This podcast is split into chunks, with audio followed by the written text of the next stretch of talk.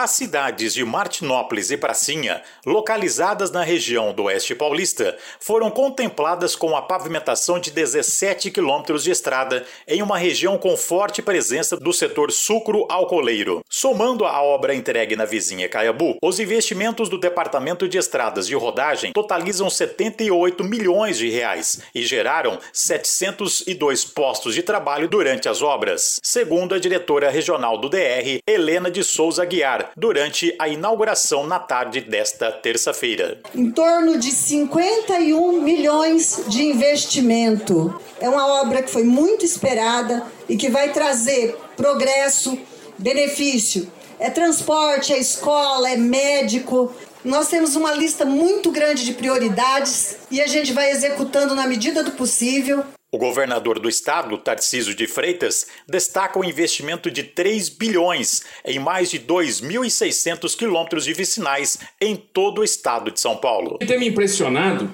é a qualidade do trabalho que a turma está fazendo, a qualidade da, das obras, a gente vê boa drenagem, a gente vê o que eu chamo de boa fotografia, né? aquela plataforma limpa, faixa de domínio arrumada, sinalização visível, boa sinalização vertical, boa sinalização horizontal, boa drenagem, né? que é sinal que o pavimento vai durar também bastante tempo, boa pavimentação.